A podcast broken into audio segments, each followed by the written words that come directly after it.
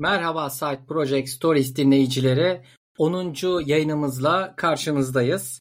Evet, geçtiğimiz Nisan ayında başlayan serüvenimiz e, yolculuğuna devam ediyor. Bu yayın aynı zamanda bu sezonun da son yayını diyebiliriz.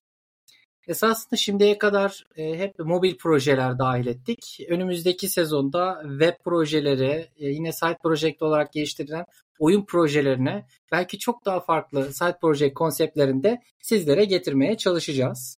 Hatırlatmak isterim Spotify ve Apple Podcast üzerinde yayınlarımız e, anlık olarak kaydedilip paylaşılıyor sizlerle. Ayrıca YouTube Podcast'te de süreç içerisinde hizmet vermeye başladık. Malumunuz YouTube Podcast'te yakın zamanda ülkemizde hizmete girdi. Bunun dışında web sayfamızda siteprojectstories.com.tr'de faaliyet gösteriyoruz. Eğer sosyal medya hesaplarımızı aklınızda tutamazsanız hemen başvuracağınız yer siteprojectstories.com.tr. Bunun dışında 8. ya da 9. bölümde şu müjdeyi de vermiştik. Mobil uygulamamızı App Store'da yayınladık. Şu an test yayınında. Oradan da yine dinleme gerçekleştirebiliyorsunuz. E, kısa vadede Android tarafına da Google Play için de yüklemeyi umuyorum. Evet kıymetli dinleyicilerimiz her 10 yayında bir biraz daha teknik yayın yapıp biraz daha uygulama projesi değil e, malum her yayında bir proje esasında davet ediyorduk geliştiricisi ikincil konuğumuz oluyordu. Her yayın her 10 yayında bir yapacağımız şey şuydu. Teknik biraz daha site project geliştirecek kişilere teknik anlamda ilham olunması için yine özel bir konuk davet edip sizlerle buluşturacaktık. Ve bu ilk 10. yayınla karşınızdayız. Evet, e, şimdi konuğumu daha bekletmek istemiyorum. Murat Menzilci burada. Hoş geldin Murat, nasılsın? Merhabalar Levent, hoş buldum. Teşekkür ederim, sen nasılsın? Ben de iyiyim, çok teşekkür ederim. Davetimizi kırmayıp katıldığın için tüm dinleyicilerimiz adına da baştan bir teşekkür etmiş olayım. Ee, rica ederim. Ben biliyorsun kendim de e, bu tarz etkinlikler düzenliyorum ve o yüzden e, memnun oldum açıkçası davet ettiğin için. Ben hep davet eden taraftayım. Ee, heyecanlıyım. Güzel oldu benim için de. Teşekkür ederiz. Ee, bu arada evet e, biraz ipucu verdin. Senin de bir e, faaliyet gösterdiğin podcast serisi var. Yine bizim konseptimize de biraz e, benzer. E, onu da biraz sonra tavsiye ederim. Muhakkak dile getireceksindir. Ama önce dilersen bir e, Murat Benzilci'yi tanıyalım. E, dinleyicilerimizin biraz daha kafasında fikir olması için özellikle bugün konuşacağımız konuyu biraz daha neden Murat'tan dinliyoruzu anlamaları için biz seni kısaca tanıyalım. Tabii ki. Ee, ben Murat, 34 yaşındayım. Ee, Aydın'da yaşıyorum. Ege bölgesindeyim. Herkes İstanbul'da sanıyor ilk başta. Böyle bir kısaca başlayayım. Ee, benim aslında yazılım birçok alanıyla e, çalıştım. Freelance projelerde bulundum. Web tarafında aslında daha çok çalışmıştım. Ama e, yaklaşık bir 5 senedir kadar da mobille e, çok e, sıkı bir şekilde çalışıyorum. Malumunuz ilk e, mobile başlamam Android tarafıyla oldu. Play Store hesabı açarak e, bir deneme uygulaması yaparak başladı bu macera. Daha sonrasında işte Android tarafını keşfettikten sonra hep hayalim olan App Store'a, iOS tarafına uygulama geliştirmeye başladım. Burada birkaç freelance iş de yapmıştım ama hedefimde açıkçası ilk baştan itibaren hep bir kendi uygulamalarımı geliştirip buradan gelir elde etmek vardı. Böyle bir hedefteydim yani. Bunun sayesinde de e, şans eseri diyebilirim. E, şu an çalıştığım Adapti şirketimizin CEO'suyla tanıştık. E, bir topluluk aracılığıyla. E, geçen günde ikinci yılımı doldurdum Adapti'de. E, Türkiye topluluğunu yönetiyorum şirketimizde. Bu şekilde hızlıca geçtim biraz ama böyle özetleyebilirim. Harika, ağzına sağlık.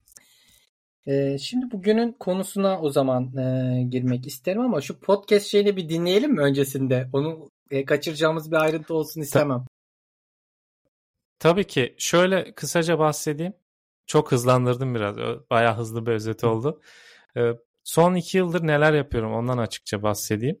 E, biz e, şirket olarak şu anda e, tamamen ekosistemi Türkiye'deki mobil girişimciliği canlandırmaya çalışıyoruz. Benim başlangıçtaki görevin de buydu. Aslında çok değişik bir hikayem var işe giriş aşamasında. Çok part-time şeklinde Türkiye'den bir Türk toplumunu oluşturacak birisi aranıyordu ve ben de çok hoşuma gitti. Zaten ilgilendiğim için bu işte. Çok küçük bir şekilde başladık ama e, aslında ekosistemde büyük bir açık olduğunu gördük. Yani herkes e, bir şekilde app geliştirmeye çalışıyor, bir şekilde gelir elde ediyor ama bu insanları bir araya getirecek bir topluluk olmadığını fark ettik. Böyle bir ihtiyaç olduğunu fark ettim yani.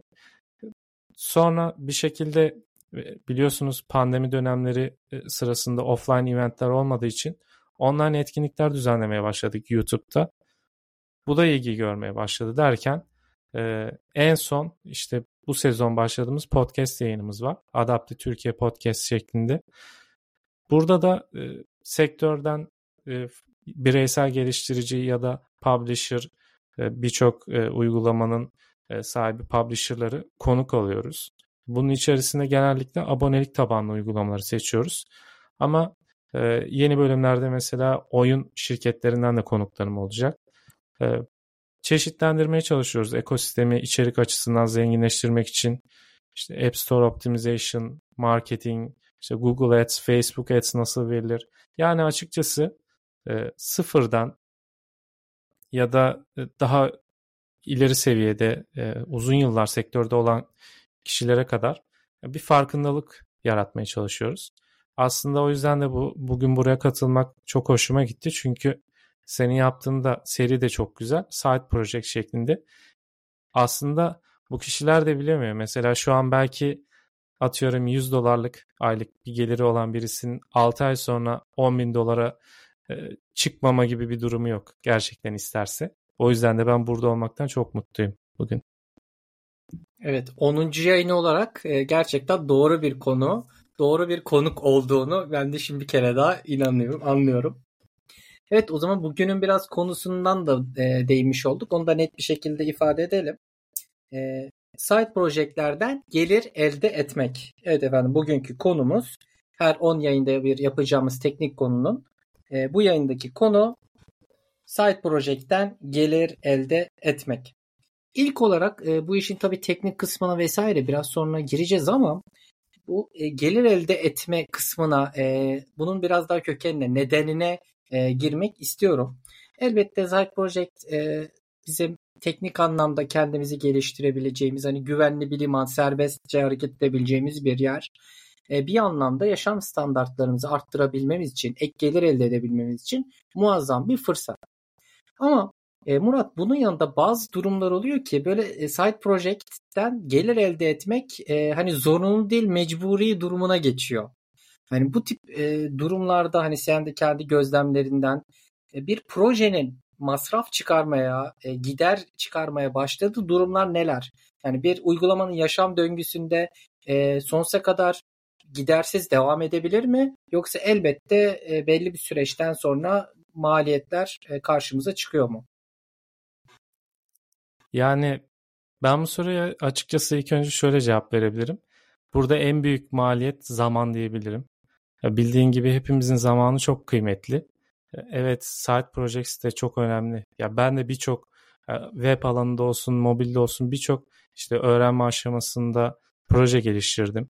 E, çok başarılı olduğunu da düşünüyorum yani herkese tavsiye ederim. Ama ne noktaya kadar bu devam ettirilebilir? Sürekli side project yaparak bundan da işte tabii ki herkes gelir amaçlı yapmaz. Yani toplum yararına da bir şeyler yapılabilir. Ama ben bir çıktısı olması gerektiğini düşünüyorum. Ve özellikle mobilde o kadar büyük fırsatlar var ki biz de yani ben her gün konuştuğum herkese bunlardan bahsediyorum. Bu büyük fırsatları değerlendirmek gerektiğini düşünüyorum.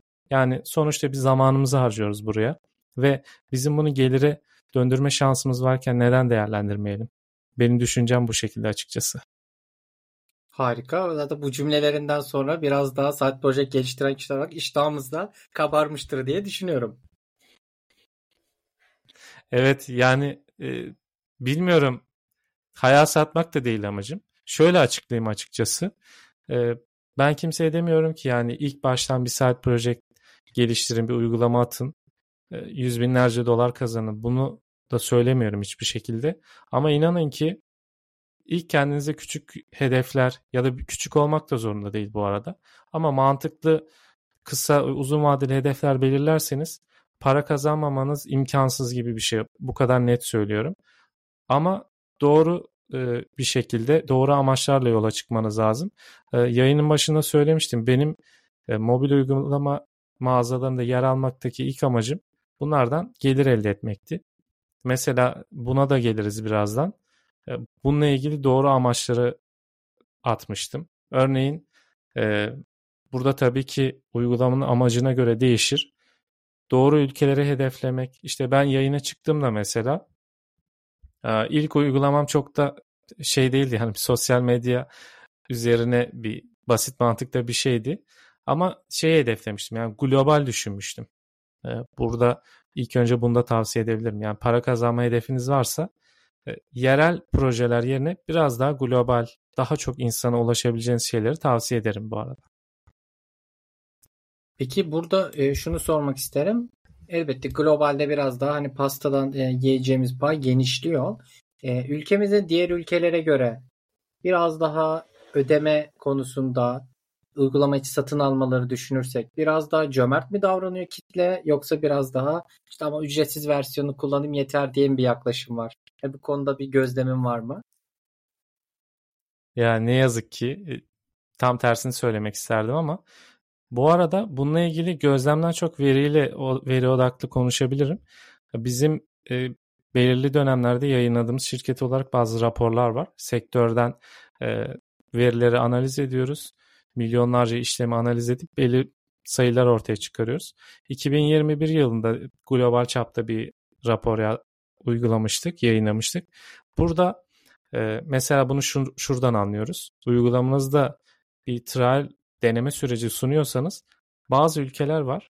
En çok trial başlatan, deneme başlatan ama bunun aboneliğe dönme oranında en düşük olan ülkeler var. E, ne yazık ki ülkemizde bunlardan birisi açıkçası ama bazı ülkeler de var. Yani burada ne yapıyor aslında kullanıcı?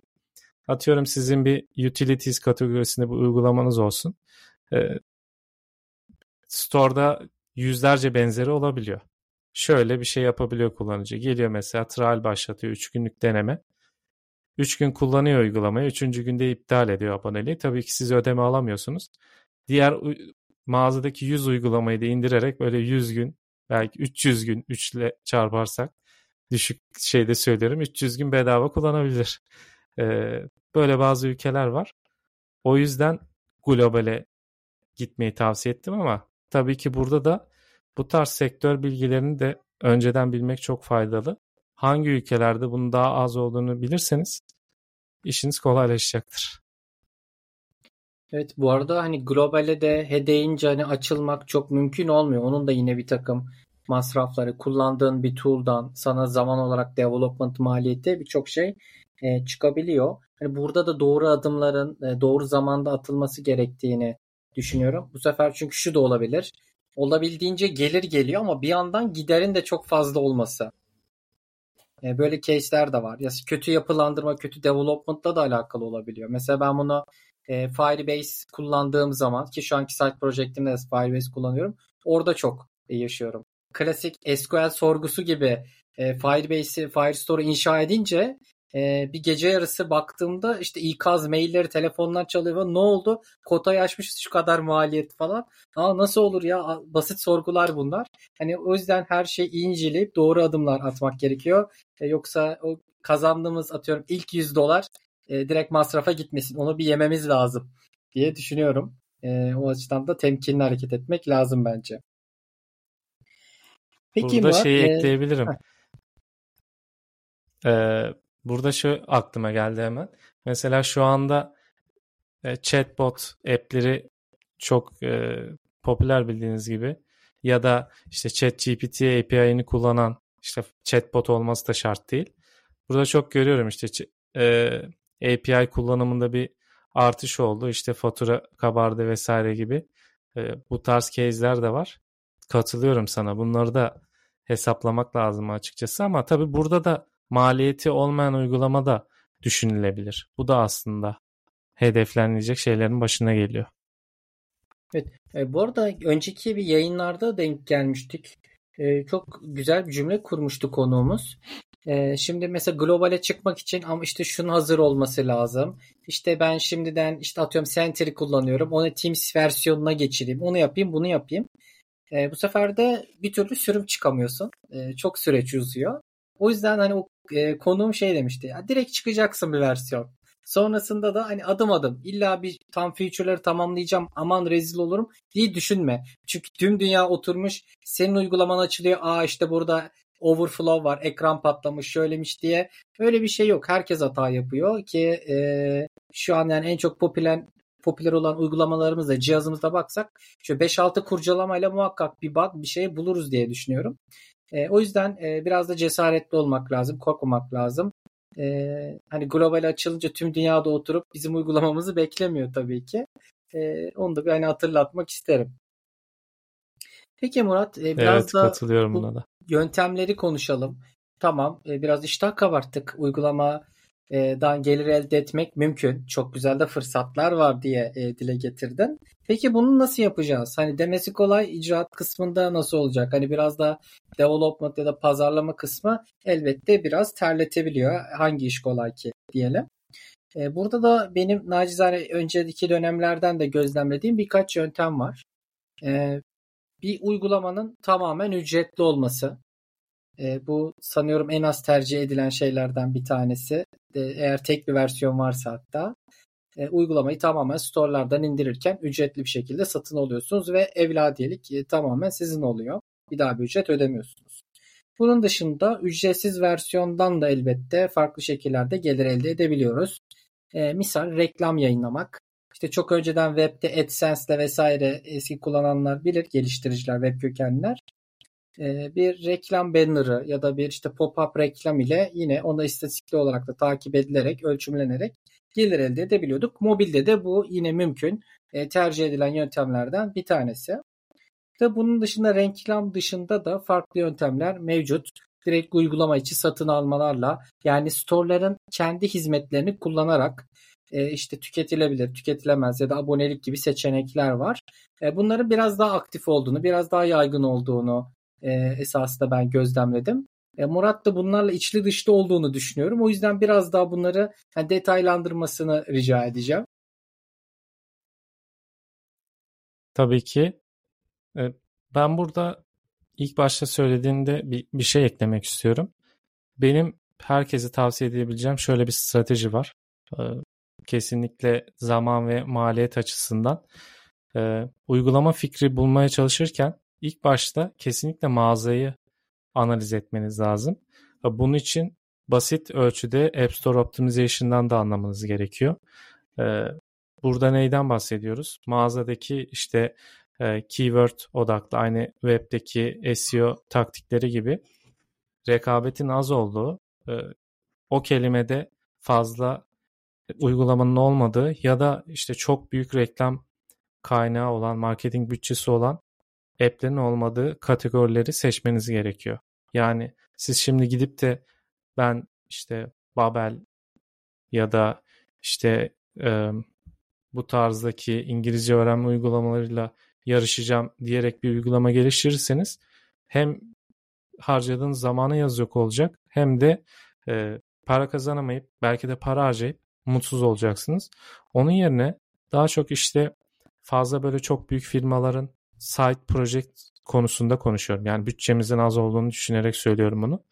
Daha çok rekabetin düşük olduğu alanlarda işte e, basic e, keyword optimizasyonları bilerek yani e, bazı ücretsiz ESO tool'ları da var. Buralardan işte hangi keyword'de rekabet düşük, rakipler kimler? Yani ben kimlerle yarışıyorum? Bunlara bakarak başlarsanız bir sıfır önde başlayacaksınızdır. Çünkü çoğu kişi bu hataya düşebiliyor. Ya da şunu da yapabiliyorlar. Ee, işte bakıyor mesela işte bu tarz uygulamalar çok fazla kazanıyor. Ben de yapayım, ben de kazanayım. Onlar kazanıyor ama ne kadar harcadığını biliyor muyuz? Yani bunları da sektörde bakmanız lazım. 1 milyon dolar aylık geliri var ama belki 1 milyon 200 bin dolar harcaması var. Bunu biz bilemiyoruz. Yatırımcıları var mesela. Haklısın. İlk önce buna bakmanız lazım. Onun dışında e, gelir modeli olarak da şunu söylüyorum her zaman. Yine çıktığınız uygulamanın kategorisi ve rakipleriniz çok önemli. Yani e, burada aslında kendi kafamıza göre de tabii ki gidebiliriz ama e, bence e, bu rakipleri bir analiz etmemiz lazım. Ben herkese şunu tavsiye ediyorum ilk başta çıktığında. E, yaklaşık 10 en az 10 tane kendinize rakip belirleyin. Bu ilk başta çıkıyorsanız yeni uygulamalar olsun.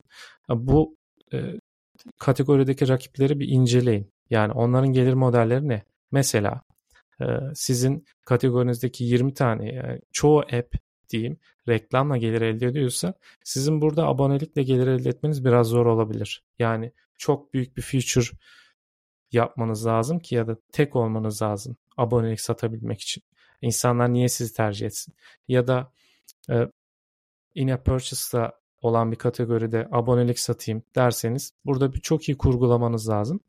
Ee, o yüzden de ilk önce rakip analizi yapmanız lazım. Rakiplere göre bir strateji belirlemeniz lazım. Ben şöyle ekleme yapabilirim. Sektördeki şu anki trend şuna doğru gidiyor. Karma model dediğimiz bir model. Yani tek bir modele bağlı kalmadan uygulamanın içerisinde reklamın olduğu, in-app purchase'ların olduğu ve subscription aboneliklerin olduğu bir model şu an çok popüler. Nasıl yapabilirsiniz? Ya bildiğiniz gibi uygulama free bir şekilde herkes indirebilecek. Premium özellikleri abonelikle sunacaksınız. Ya da işte bazı mesela AI avatar app'lerinde görmüşsünüzdür. Bazı avatar oluşturmak için tek seferlik satın alma yapıyorsunuz. Bunun içerisinde ayrıca abonelikli dönemlik periyotlu ödemelerin olduğu bir e, model var. Aynı zamanda reklam var içerisinde. Yani son trendler bu şekilde diyebilirim size. Peki e, Murat burada altını çizerek sürekli vurguladın. İşte analiz etmek gerekiyor, analiz etmek gerekiyor. Bu analiz işlemini nasıl yapacağız? Mesela ufak bir tüyo verdin yine. Gideceğiz işte yeni çıktıysak e, yeni çıkan bir uygulama 10 tane belirleyeceğiz. Onları indirip telefonumuzda işte gözlemleyeceğiz. Neler var, nasıl kurgu yapılmış.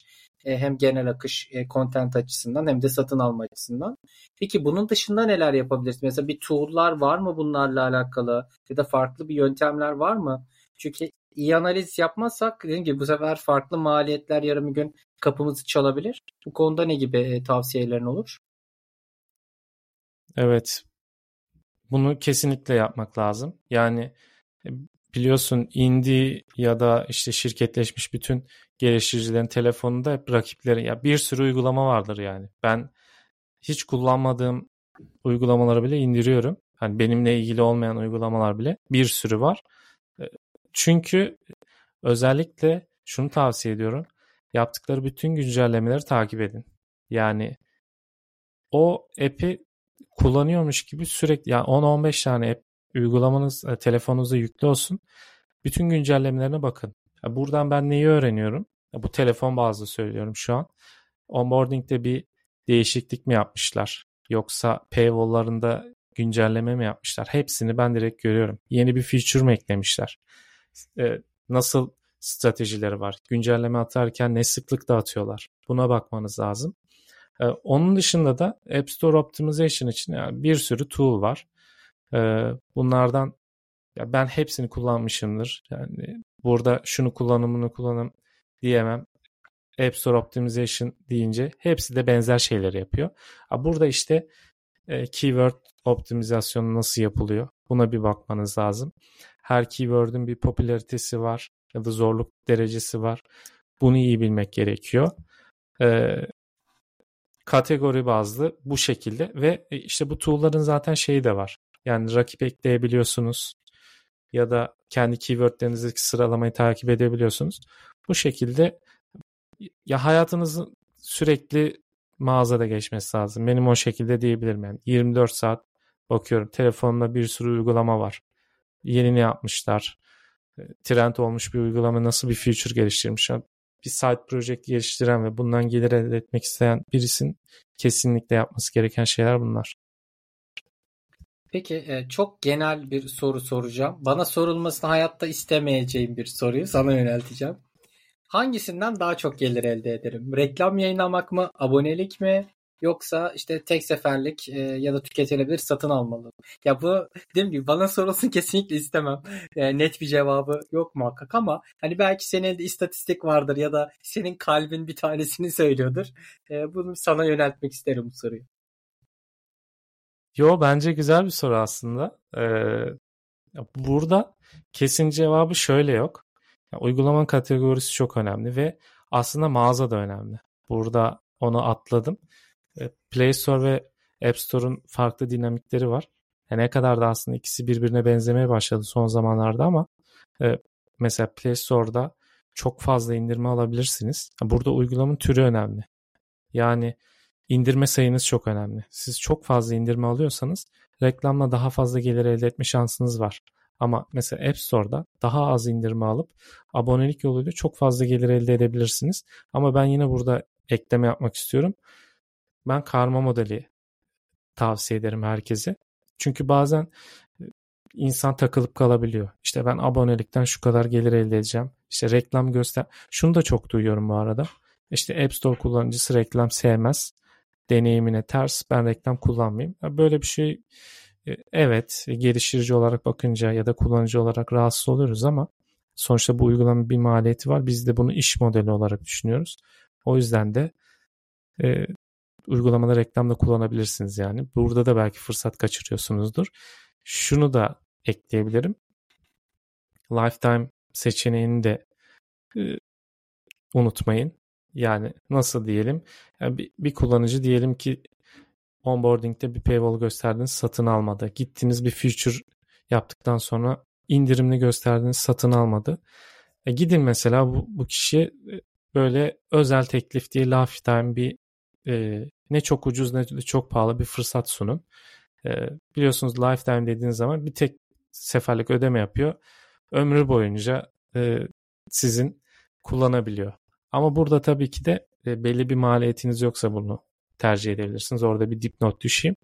Uygul kullanıcının size maliyeti yoksa bunu da tercih edebilirsiniz. Ama burada e, şöyle bir şey var. Kesinlikle bir net bir cevabı yok açıkçası. Bunların hepsini test etmeniz gerekiyor.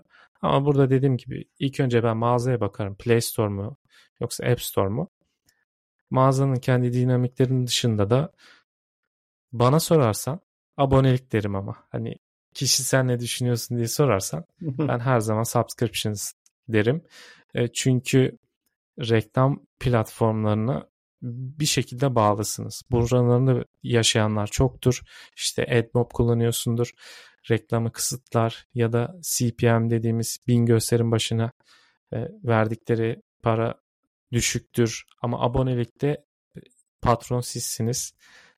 Uygulamanızın değerini siz belirliyorsunuz. Atıyorum yıllık bir 30 dolara satmayı herkes ister. Şimdi TL'ye çevirmeyeyim ama e, ben abonelikten yanayım. Bunu baştan söylüyorum. Objektif olamayacağım burada. Orada süreklilik kısmı da var. Ee, bunu da söyledin hani sürekli olması da lazım. Ee, farklı e, sürprizler çıkabiliyor ya da atıyorum gelir elde ettin tek seferlik bunu sonradan hop bir anda tüketiyorsun. Genelde freelance'lerin başına gelir ya önce e, proje alıp parasını yiyip sonraki ay proje olmayınca hop boşta kaldık gelirsiz kaldım gibi. Evet abonelik e, o açısından benim de tercih ettiğim ama yönetmesinin biraz daha zor olarak e, bulduğum bir yöntem. O zaman bir yöntemlere geçelim dilersen onlardan da kısaca bahsedelim tam zamanı gelmişken. Şimdi e, analiz kısmını anlattık. Nelere ihtiyacımız var. E, Murat da çok kolay şöyle bir çırpıda karma model hepsini koyun dedi ama bunları böyle e, hey deyince olmuyor bu işlerde. Hepsinin ayrı ayrı entegrasyon işlemi e, olacak. Ve bunlar nasıl oluyor? Ben nacizane dilim döndüğünce, kendim tecrübe ettiğince de kısaca bahsetmiş olayım. E, reklam gösterme de e, aldığınız reklam hizmetini sağlayan yerin size verdiği bir script oluyor genelde. Onu uygulamanızın içerisine belirli bir alan var. Oraya gömüyorsunuz. Ya da bu işi yapan üçüncü parti ya official da olabilir. E, paketler, kütüphaneler oluyor. Onlar vesilesiyle reklam gösterimini sağlatıyorsunuz. E, diğer uygulama içi satın alma kısmı biraz daha farklı. E, orada da e, hani şu yok. Satın al düğmesine bas. Satın aldı mı almadı mı ona göre işlem devam etsin. Ne yazık ki e, en azından benim karşılaştığım sistemlerde böyle olmuyor. E, çünkü bir e, kullanıcının işte kredi kartı bilgisi girmesi gerekiyor. İşte parmak izi girmesi gerekiyor. E, farklı farklı authentication basamakları olabiliyor. E, sizin app'inizden aslında dışarıda olan işlemler var. Bu yüzden de bir e, listener, bir dinleme yapısı oluyor. E, burada da siz bir satın al dediğinizde dinle, e, satın almanın gelmesini bekliyorsunuz. Satın alma olduğunda sizin listener'ınıza düşüyor. Ondan sonra işte doğrulama, vesaire artık akışınız nasıl devam ediyorsa öyle süreci ilerlettiriyorsunuz. Tabii Murat benim burada da karşılaştığım e, farklı sıkıntılar oldu zamanında. E, mesela satın almanın düşmemesi ya da test ortamında geliştirirken düşmüyordu. Hani canlıda sıkıntı yok biliyorum ama development ortamında göremiyorum. Bir sandbox kurulumunda belki bir sıkıntı vesaire oluyordu. Ya da satın almanın iki defa olması. 2-3 defa bazen mükerrer oluyor. Kullanıcı bir defa satır ama işte native taraftan bu 3-4 defa vesaire geliyor. Ee, hani entegrasyon kısmı e, biraz sancılı olabiliyor. Hani hem cross platform geliştirme geliştiriciler olarak söylüyorum. Hem native yapan arkadaşlarımdan ve duyduklarım biraz da bunlar. E, bu entegrasyon süreci aslında kolay mı? E, değilse bunu kolaylaştırıcı tool'lar var mı? Bu konuda ne gibi e, görüşün var? Evet, ne yazık ki kolay değil. Ee, böyle anlatıyoruz ama dediğin gibi arkasında bir sürü şey var. Ama e, olumlu taraflarından bakalım biz. Ee, bildiğin gibi e, burada özellikle App Store yine Play Store tarafında e, native bir şekilde bu satın almaları entegre edebiliriz. Store'ların bize sağladığı işte Apple tarafında StoreKit aracılığıyla bunu yapabiliriz. Ama burada işte entegrasyondaki bazı zorluklar, e, receipt e, checking dediğim makbuz doğrulaması yapmanız gerekiyor vesaire gibi kendi backend'inizde ya da işte bu cloud servisinde e, gibi birçok sorunu var. Bunun dışında entegrasyonla alakalı da sorunlar var e, StoreKit tarafında. Tabii ki burada e, biliyorsun ki her tool e, bir ihtiyaçtan dolayı çıkıyor ve e, Burada e, bu e, entegrasyon kısmını kolaylaştıran aslında birçok firma var. E, bunlardan birisi de benim çalıştığım firma Adapti e, yine. Ama bu firmalarda açıkçası kendi arasında ayrışıyor. Şimdi e, objektif bir şekilde hepsinden bahsetmem lazım. Mesela e, ben kendim de bireysel olarak da bu e, subscription altyapısını uygulamalarıma entegre ederken birçok yapıyı kullandım farklı tool'ları da kullandım, rakipleri de kullandım. Buralarda hepsinin farklı çözümleri var ama birbirinden ayrıştığı yerler de var. Biz mesela burada nasıl ayrışıyoruz? Evet, e, dokümantasyon konusunda benim en çok aldığım yorumlardan birisi dokümantasyonun kolay olması. Yani kolay bir şekilde, anlaşılır bir şekilde e, yönergelerle birlikte entegre etmenin kolaylığı. Onun dışında e, şöyle avantajlarımız var. Ve ilk başta aslında şeyden bahsedeyim. Siz kendiniz native bir şekilde bu entegrasyonu StoreKit ve e, Google Play tarafında kendi altyapısıyla yaparsanız e, bilmediğiniz birçok şey çıkabiliyor. E, bu güncellemeleri sürekli sizin takip etmeniz gerekiyor. Blink Library mesela Google Play tarafında şu an yeni kütüphaneler geldi. Bu güncellemeleri otomatik sizin yapmanız gerekiyor. Ama mesela Adapte gibi bir servis kullandığınız zaman bunu tamamen siz sanki bu servisi yaptığınız ödemeyle e, bizim bütün altyapıyı kendiniz sanki bir şirkete vermişsiniz ve hep onlarla biz ilgileniyoruz. Bu tarz güncellemeler e, vesaire teknik e, update'leri biz hallediyoruz. Bunun dışında şöyle bir sıkıntısı da var. Mesela diyelim ki siz App Store Connect ile aboneliklerinizi analiz etmeye çalıştığınız zaman çok kısıtlı kalacaksınız ve özellikle gelecek karlarınızda e, sorunlar yaşayacaksınız. Hedefleme yapamayacaksınız. E, App Store Connect'e aşina olanlar bilirler. E, Apple'ın zaten çok hantal bir yapısı var App Store Connect ile alakalı. Buradaki Analytics kısmında da subscription'larla alakalı mesela refund rate'inizi öğrenemeyeceksiniz. Ondan sonra LTV hesabı yapamayacaksınız. LTV dediğim kullanıcının lifetime value'su yani gelecekteki hedeflemeleri yapamayacaksınız. İşte renewal dediğimiz aboneliklerin yenileme oranlarını takip edemeyeceksiniz gibi birçok e, şey var. Bunun dışında bu analitik kısmı. E, bunun dışında mesela biz Adapti'de şunu sunuyoruz. Ayrıca geleceğiz mi konu olarak bilmiyorum ama remote config ile birlikte e, uzaktan yönetebildiğiniz paywall'lar sunuyoruz. Ve bunun yanında bu paywall'larla ilgili birçok şeyi test edebilmenizi sunuyoruz. Yani A-B testing imkanı sunuyoruz. Burada e, siz mesela Apple'ın Store Kit'le bir paywall oluşturursanız paywall'da yapacağınız yeni bir güncelleme için mağazaya güncelleme atmanız lazım ve review'dan geçmeniz lazım. Ama bunu Adaptive ile yaptığınız zaman da e, paywall remote config'de sadece bir JSON dosyasının değişikliğiyle e, güncellemenizi e, mağazaya tekrar göndermeden, review beklemeden yapmış olacaksınız. Ayrıca dediğim gibi A-B testing imkanıyla da birçok şeyi test edebileceksiniz paywall'da. Bu konu A-B testing konusuna bir parantez açabiliriz birazdan. E çünkü herkesin böyle üşendiği ya bir işe yaramaz burada bir değişiklik yapsam ne olur dediği kısımda o kadar çok şey fark ediyor ki gelir yani para kazanıyoruz bunun e, sayesinde. O yüzden belki bir parantez açabiliriz. Ben çok önemsiyorum Paywall A-B testing kısmını. Bilmiyorum tam yeterli cevap oldu mu? Özet geçmeye çalıştım evet. Yok şöyle en son bir paywall kısmına dokundun. Oraya biraz daha detaylı geleceğim ama öncesinde hani bir senin de altını çizdiğin kısımları ben de bir vurgulamak isterim. Ee, bazı kavramlara işte aşina olunması vesaire gibi şeyleri konuştuk. Gerçekten de hani bir developer uygulama geliştirme sürecinde çok cevval olabiliyor. İşte böyle algoritmalar havaya uçuyor. Mimariler böyle tertemiz. Her şey güzel. Bütün API'lere hakim. Ama işin içine para gelince yani birçok developer'ın e, şey olm biraz da aşina olmadığı şeyler. İşte ben neden iade yapmalıyım? İşte para nasıl yatıyor? Bana ne zaman gelecek? Aslında hani biraz daha olayın payment e, ödeme kısmı biraz daha farklı bir konsept. İlk geçişte o yüzden biraz e, zorlanmaları olağan. E, o yüzden de hangi hangi hizmeti kullanıyorlarsa gerçekten bunu e, iyi anlatan bir yani biraz tercih sebebi olabilecek bir şey. Yani dokümantasyon kolaylığı diyelim.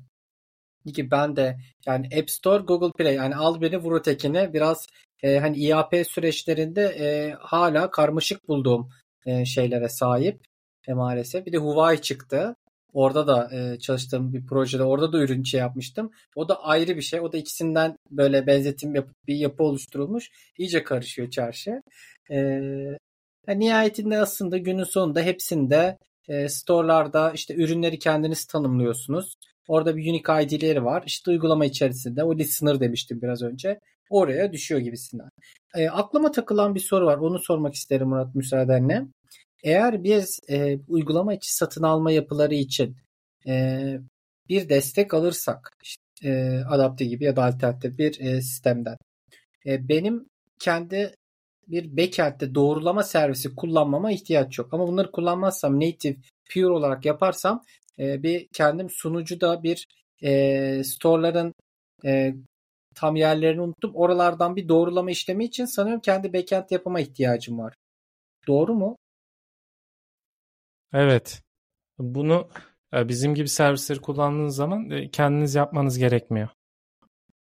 Ya bu aslında çok önemli bir şey. Çünkü birçok app geliştiricinin eğer daha önce web geçmişi yoksa e, hani hiç backend tarafına yani hiç bilmeyen e, arkadaşlarımız olabilir. Onlar için de esasında bir can simidi. E, bu noktada hani yine şunu hatırlatacağım. E, Adapte gibi çok servisin de e, direkt ücret vermiyorsunuz. E, belli bir e, ücretsiz olarak çok belli yüksek bir yani bir site project düşünürsek aslında çok uzun süre e, site project'in de ihtiyaçlarını karşılayabilecek e, seviyede bu tip tool'lar. O açıdan da hani ben de kesinlikle tavsiye ediyorum. Ben de kullanıyorum. Peki e, Tabii, şimdi bu orada ekleme yapabilirim. Hı, lütfen. İstersen. Ee, dediğin gibi e, desteklemeye çalışıyoruz. Ücretsiz, ücretli paketlerimiz var. E, biz aslında birçok seviyeye hitap ediyoruz. Mesela enterprise seviyede de yani aylık milyon dolarlık e, geliri olan e, şirketler, müşterilerimiz var Türkiye'den bu arada. E, mesela dediğin gibi ücretsiz paketimiz var. Burada da temel seviyede birçok analitik yine App Store Connect'ten daha iyi analitik araçlarını sunuyoruz. E, Paywall Remote Config yine JSON şeklinde paywall oluşturabiliyorsunuz.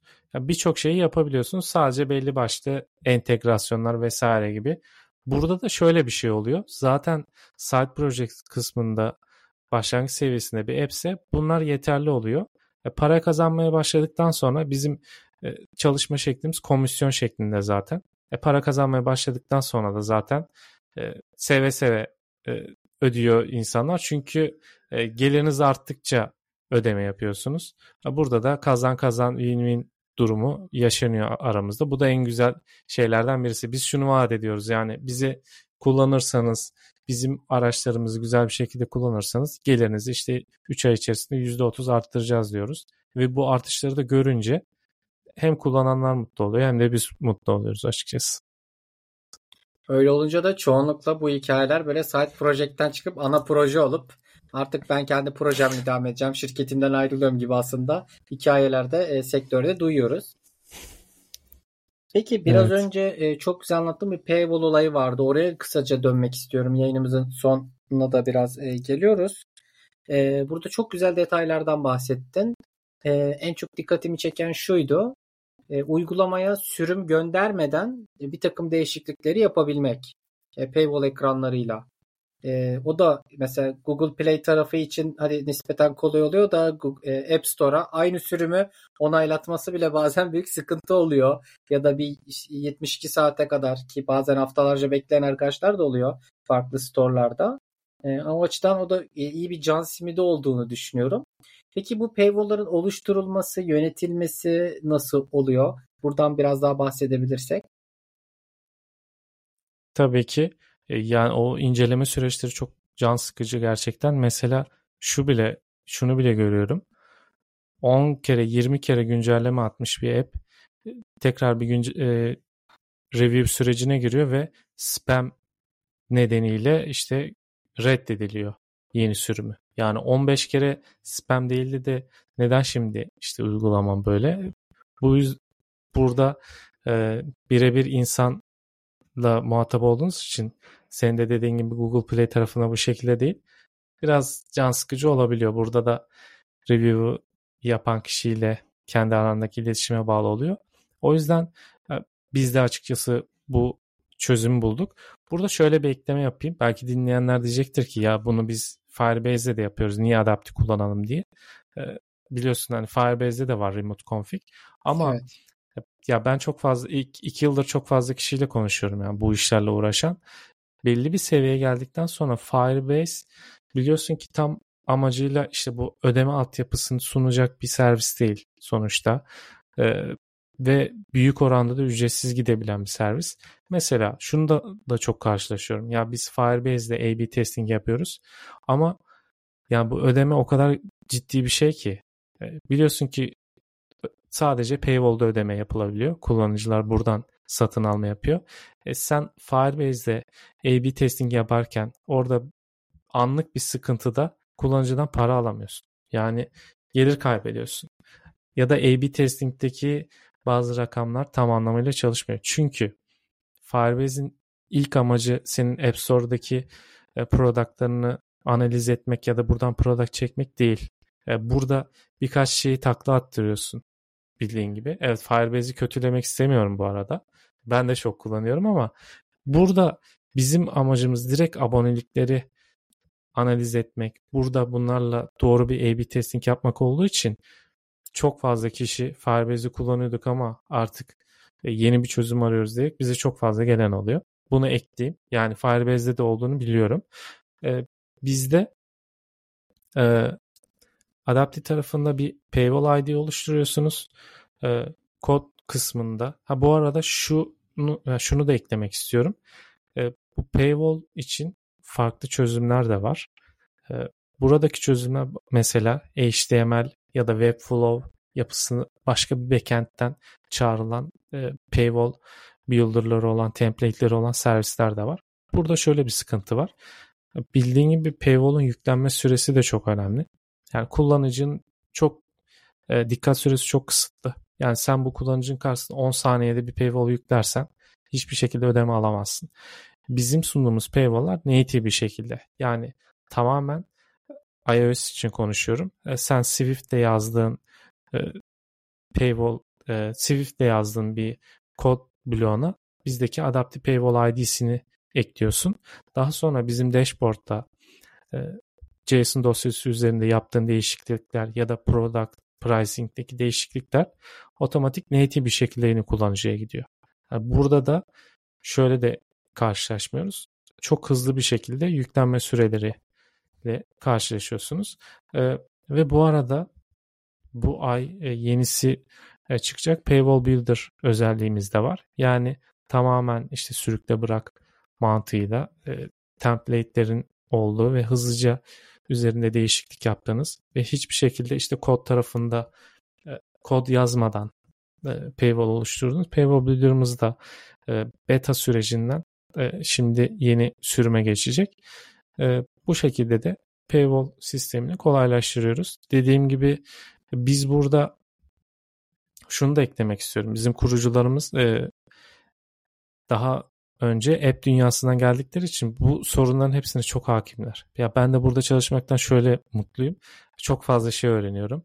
Ee, senin de konuşmanın başlarında söylediğin gibi ya bazı case'leri direkt e, müşterilerden işte yeni tanıştığım kişilerden öğrendiğim için bu sorunları çözüm bulmaya çalışıyoruz aslında. Sürekli mesela bizim iki haftada bir yeni sprintlerimiz olur. E, her ay yeni bir feature e, ekleriz vesaire gibi. Yani bütün sektördeki çözü, e, sorunları çözmeye çalışıyoruz. Müşterilerden gelen feedbacklerle de yeni özellikler eklemeye çalışıyoruz diyebilirim. Bilmiyorum çok uzattım mı? Yok harika. Ee, bu yani paywall'un önemini vurgulamamız gerekiyordu. Ben de hani bugünün varılacak hedeflerinden bir tanesini de bu olarak kendimce planlamıştım. Ee, burada peki şunu sorayım. Tamam paywall'u da güzel bir ya kendimiz manuel olarak ya da işte hizmet aldığımız yerden işte tasarımını ayarladık vesaire gösteriyoruz. Bu paywall'ı e, yine bana sorulsun istemeyeceğim bir soruyu sana soracağım Murat. Nerede paywall göstermek lazım? Hangisini ne zaman e, daha çok para alırız? Hani bunun e, elbette hep... kullanıcıyı rahatsız eden bir kısmı vardır. E, zırt zırt göstermemek lazım az göstermezsek az gösterirsek para kazanamayız. Hani bunun için de birkaç tüyo alsak fena olmaz. Ama şöyle bir şey söyleyeyim mi? A- açıkça. Bugün mesela dedin ya ikinci sorundu bu. Ya bana sorulsa hoşuma gitmez diye. İkisini de çok sevdim öyle söyleyeyim. Bence çok güzel bir soru. Ee, bu spontane mi gelişti bilmiyorum ama bu sorun. Ee, hoşuma gitti. Biraz da ihtiyaçlar yani ee, ben de şu an mesela side project geliştiriyorum. hani nerede diyeyim çok ya çekiniyorum. Kullanıcı deneyimi çok önemli. Diğer taraftan da yani satman gerekiyor. Ee, işte hani ortada buluşmak için bir şeyler lazım. Evet ya ben sevdim açıkçası bu soruyu. Bizim çok kafa yorduğumuz bir şey. Ee, burada ben ezberden bir şey söylemeyeceğim. Yorumlarımı katacağım. Bunu kesinlikle test etmeniz lazım. E, A-B testing de burada işe yarıyor açıkçası. E, özellikle testleri yapmanız lazım. E, burada herkes e, buradaki zamandan kaçınıyor biraz. A-B testing çünkü bir zaman maliyeti işte beklemeniz lazım vesaire. Ama kesinlikle denemeniz lazım. Şunu baştan söyleyeyim. Ne kadar çok paywall gösterirseniz geliriniz o kadar artacaktır. Yani e, bir de kendi app'inize duygusal yaklaşmayın. Kullanıcı gözüyle bakmayın.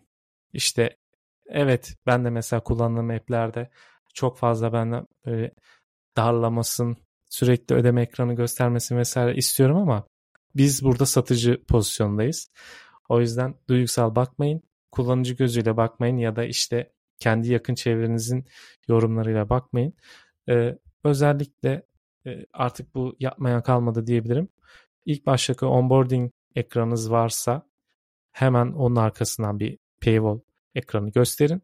Burada niye gösteriyoruz diye herkes düşünebiliyor. Yani daha yeni açtı ben neden hemen ödeme alayım gibi. Ama bu, bunun mantığı şu.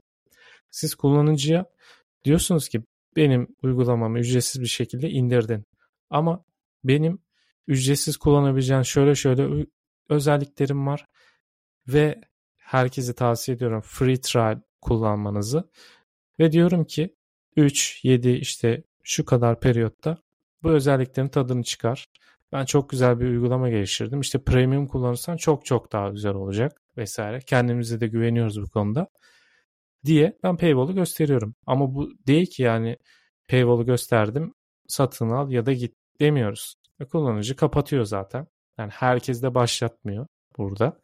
Ama e, göndermediğin zaman buradaki satın alacak kişileri kaçırıyorsun. Neden ben fırsatı kaçırayım? Ve e, şöyle güzel bir bilgi. Satın almaların neredeyse %80-90'ı onboarding sonrası ilk paywall'da gerçekleşiyor. Yani kullanıcı sizin uygulamanıza para ödeyecekse ilk gördüğü anda ödüyor ya da trial başlatıyor. O yüzden ilk paywall çok önemli. En güvendiğiniz tasarımı ilk paywall'da gösterin. Onboarding sonrası mutlaka koyun. Ben burada bireysel olarak hep test ettiğim şeyler var. Tavsiye ettiğim şeyler onboarding sonrası. Ee, önemli bir özellik öncesi sonrası yani diyelim ki bir fotoğraf edit uygulaması yaptınız tamamen örnek veriyorum. Kullanıcı editlemeyi yaptı. En son mesela siz bir loading ekranı göstereceksiniz. Yani işleme yapıyorsunuz. Orada bir paywall gösterebilirsiniz. İşte sen bunu yaptın ama işte daha iyi filtreleri ister misin? Benim bu premium'da var vesaire gibi. Ama tabii bunları da e, böyle rastgele değil yine test etmeniz lazım. İşte farklı yerlerde test ederek sonuca ulaşacaksınız. Biz daha geçen e, yaptığımız podcast'te e, geçen bölümdeki konuğumla konuştum mesela. A-B testlerle %40'a kadar gelirlerini arttırdıklarını söylediler. Bütün e, onboardingleri test ediyor. İşte 4 farklı onboarding testi. Sonrasında gösterdiği paywall'u test ediyor. Yani biraz e, veriyle hareket etmek lazım. Duygusal olmamak lazım. Bu şekilde söyleyebilirim. Harika, ağzına sağlık. Ee, şimdi burada şu kafama takıldı. Site Project işte yeni emeklemeye başlayan bir proje. Bu arada hani biz her türlü Site Project'i davet ediyoruz. Hani şirketleşmiş belli bir seviyeye gelmiş kişileri de yeni başlayan kişileri de biraz daha motive olsunlar. Çünkü benim e, bu projedeki esasındaki e, amacım hani başarı hikayelerinden ziyade süreçleri gösterme. Ha, yeni başlayan kişi böyle böyle yapmış. Şunu iyi yaptığını düşünüyor, bunu kötü yaptığını düşünüyor e, ya da yorumu dinleyicilere bırakıyoruz. Ya da belli bir seviye gelmiş proje var. Burada da işte yine bir başarı ya da başarısızlık hikayesi neyse hani süreçlerin e, görülmesi her anlamda. O yüzden esas bu serinin varoluş amacı bu. Şimdi emekleyen bir projede A-B testi yapabilmek ne kadar şey? Kaç kullanıcısı var ki zaten A-B testi yapacak? Hani acaba bu konuştuklarımız e, biraz daha e, store'dan artık indirilmeye başlanmış. Yani bir A-B testi yapabilmek için kaç in, K indirilmek lazım ya da bilmiyorum öyle mi e, düşünmek lazım? Ya açıkçası şöyle e, evet bir A-B test yapmak için yani günde 5 kişinin indirdiği bir uygulamada nasıl bir test yapabiliriz? Evet burada haklısın aslında. E, ama test yapma imkanınız yoksa ya zaten ben bunu şu açıdan söylüyorum. Yani ezbere gitmeme açısından. Yani ben kimseye diyemem ki onboarding'den sonra göster, ondan sonra bir daha göster kesin tutar. Hani böyle bir ezberler yok ya o yüzden testi vurguluyorum. Hı. Veriyi görme açısından. Ama ben e, özellikle herkes şundan çekiniyor. Ya ben bu uygulamayı yeni, yeni yayınladım. Paywall falan göstermeyeyim, ücretsiz olsun. E, çok kişi indirir. Yani böyle bir mantık da yok. O yüzden ilk baştan bir stratejiniz olması lazım. Hani bunu yayının başında konuştuk ya zaten bir kategoriyi analiz etmeniz lazım. E, tabii ki premium sunabileceğiniz özelliklerin de olması lazım. Yani açıkçası ben burada site projektlerde işte çok başlangıç aşamasındakileri bunları tavsiye edemem. Haklısın aslında oraya. Ben biraz daha bir tık daha ileri seviyeyi söyledim. Ama sonuçta e, birkaç proje sonrasında ya bir de şöyle de bir şey var açıkçası. Ya inceleyin store'da para kazanan uygulamalar. Bazıları o kadar da basit ki diyeceksiniz ki ya bunu ben de yaparım. E, o yüzden ben hani mümkün olduğunu da vurgulamak istiyorum. Çok kolay demiyorum hiçbir şekilde yanlış anlaşılmasın. Çünkü birçok şey var konuştuğumuz baştan beri birçok şeyin bilinmesi lazım. Ama gerçekten birisinin amacı varsa ki çok kişiyle konuştum. başaranlar var. Yani ben bunu yapacağım diye kendinize inanıp işte emek verirseniz herkesin yapabileceğini düşünüyorum bu konuda. Harika. Ağzına sağlık Murat. Ee, yayınımızın da bir yandan sonuna e, geldik. Var mı son olarak ilave etmek istediğim şey e, Side Project Stories dinleyicilerine? Yani şöyle ben keyif aldım konuşmaktan. Ben her zaman senin bulunduğun rolde olduğum için hep dinliyorum. Ee, fazla konuşma fırsatım olmuyor. O yüzden hoşuma gitti çıkardım. bir şeyler anlatmak. Harika. Aynen daha kısa tutmayı düşünüyorduk ama umarım Evet. sıkıcı Çok- olmamıştır. Ee, çağırdığın için teşekkür ederim. Çok güzel bir sohbet oldu. Biz de katıldığın için, davetimizi e, kabul ettiğin için tekrardan e, teşekkür ediyoruz. Farklı yayında yeniden Bu arada üzere diyelim seninle. Buyur. Ee, özür dilerim böldüm. Bu arada e, şunu söyleyeyim. E, büyük bir ihtimalle eklersin açıklama bölümüne. Bana bazen çekinebiliyor insanlar. Yani her şekilde sorunuz varsa lütfen ulaşın. Yeni başlıyorsanız bile. Bana e, ulaşmaktan çekinmeyin yazabilirsiniz. E, Twitter'da aktif olmaya çalışıyorum. Bu konuştuklarımın çoğunu paylaşmaya çalışıyorum. Ya onun dışında e, belirtmeyi aslında biraz söylemiştim ama Telegram'da da bir topluluğumuz var. Yine bu tarz basit de olsa sorularınızı gelip sorabilirsiniz. Ee, buradayız yani. O yüzden tekrar teşekkürler yine davet ettiğin için. Harikasın Murat.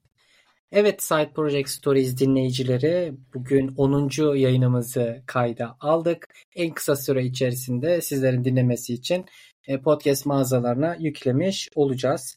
Bugün e, Murat Menzilci ile beraber e, side projelerden gelir elde etme konusunu irdelemeye çalıştık. Çok güzel de e, tüyolar aldık kendisinden.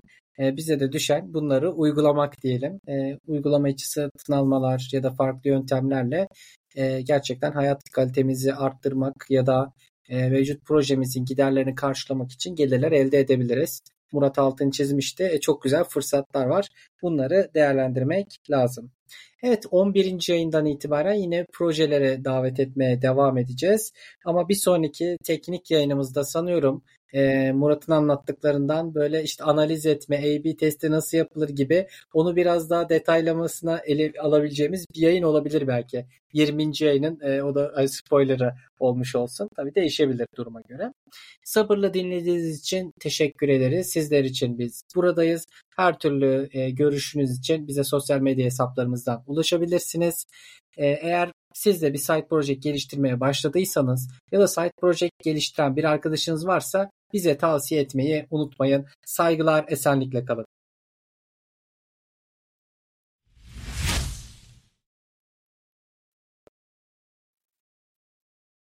Tabii ya yok 20 dakika 30 dakika falan. Nereye? Hep böyle oluyor abi.